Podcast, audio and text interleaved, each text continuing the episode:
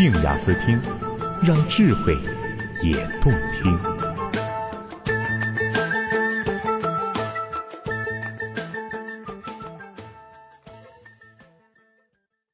爱与性的实验报告二十二：亦美亦醉，亦庄亦邪。作者小庄，朗读者梦溪。我身边朋友当中，有两对夫妇可以称得上人间极品。A 太太长得美艳动人，A 先生十分男人气，稍稍带点孩子般的天真。他俩在人前的状态，永远是 A 先生充当一个欺负弱小女子的恶霸，A 太太则假装接招，引来旁人看不过眼，拔刀相助，最后一起挥刀霍霍向 A 君，场面非常欢乐。而我们也暗暗感激这对善良可爱的夫妇，有他们参与的聚会，从来不用担心冷场二字。毕先生和毕太太看上去都是简朴的人士，外形上并不引人注目，却也颇有自己低调的风格。比如衣服从来不穿无印良品以下的牌子，他们是天衣无缝的冷双簧。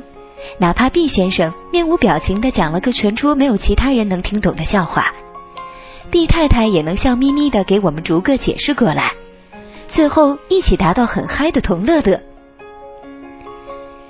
毫无疑问，A、B 两家都是众口一词的模范夫妻。私下里，我们也经常去向两位太太讨教，如何能修炼成这么和谐的家庭格局。A 太太银铃般悦耳的解答。和毕太太文静含蓄的剧透，均不约而同表达着同一个道理，那就是我们的男人懂幽默啊，和这种男人在一起，什么问题都不是问题。在两性关系中，女人能否领略和配合男人的幽默诙谐，会是很重要的一条衡量融洽与否的指标。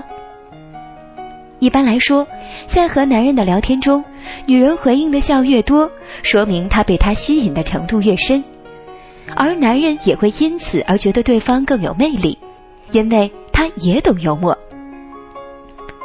从这一点上来说，男性充当的是幽默制造者，而女性担当了幽默的响应者。这和进化中形成的男性作为追求一方，而女性作为挑选一方的角色地位相一致。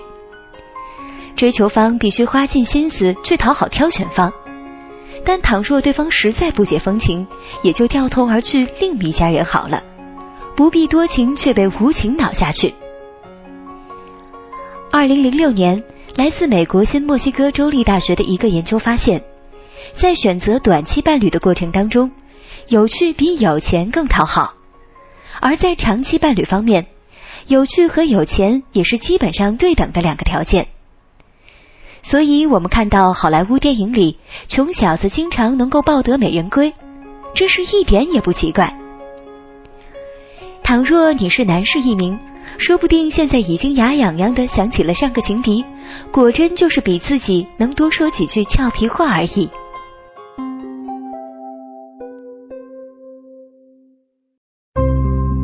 静雅思听书声系列光盘，听书声朗朗。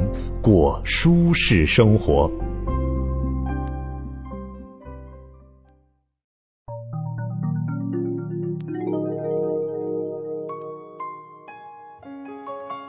但幽默也非能包揽一切。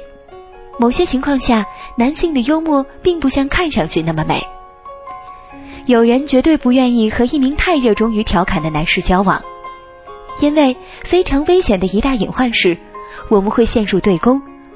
无论是讨论去看《盗梦空间》，还是《山楂树之恋》，或国庆假期是去海边还是家里待着，都会上升到形而上的价值观争论。英国纽卡斯尔大学的心理学家萨姆夏斯特，在2007年曾以统计观察证实，幽默的人往往体内睾丸激素水平较高，有着攻击性一面。在男性身上。玩笑和诬陷差不多只有一线之隔。当然，这个研究是针对普遍人群做出的，并没有特意针对两性搜集数据。说到男女相处之道，另一来自十年前的研究也许更说明问题。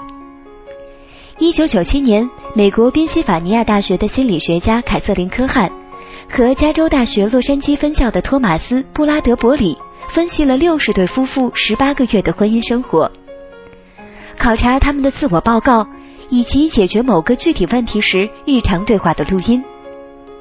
结果发现，在一些重大的变故来临之际，男人的幽默可能是导致问题恶化的重要原因。他们试图逃避问题。试图淡化谈话的严肃色彩，都是最最要不得的态度。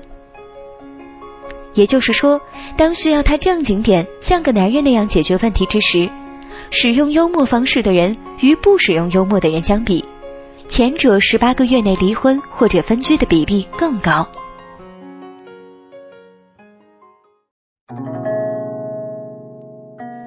他十三岁就名满天下。他是中国历史上优秀的哪个首辅之一？在明帝国深不可测的官场潜规则里，他游刃有余。整个国家都曾在他的操控之下，连皇帝小孩也要看他的脸色。面对唾手可得的权力，他并没有心存篡逆。作为一个臣子，凭智慧和才干扬眉吐气。明朝出了个张居正，再现了明代官场波谲云诡的斗争，讲述了权力倾轧之中的取胜之道。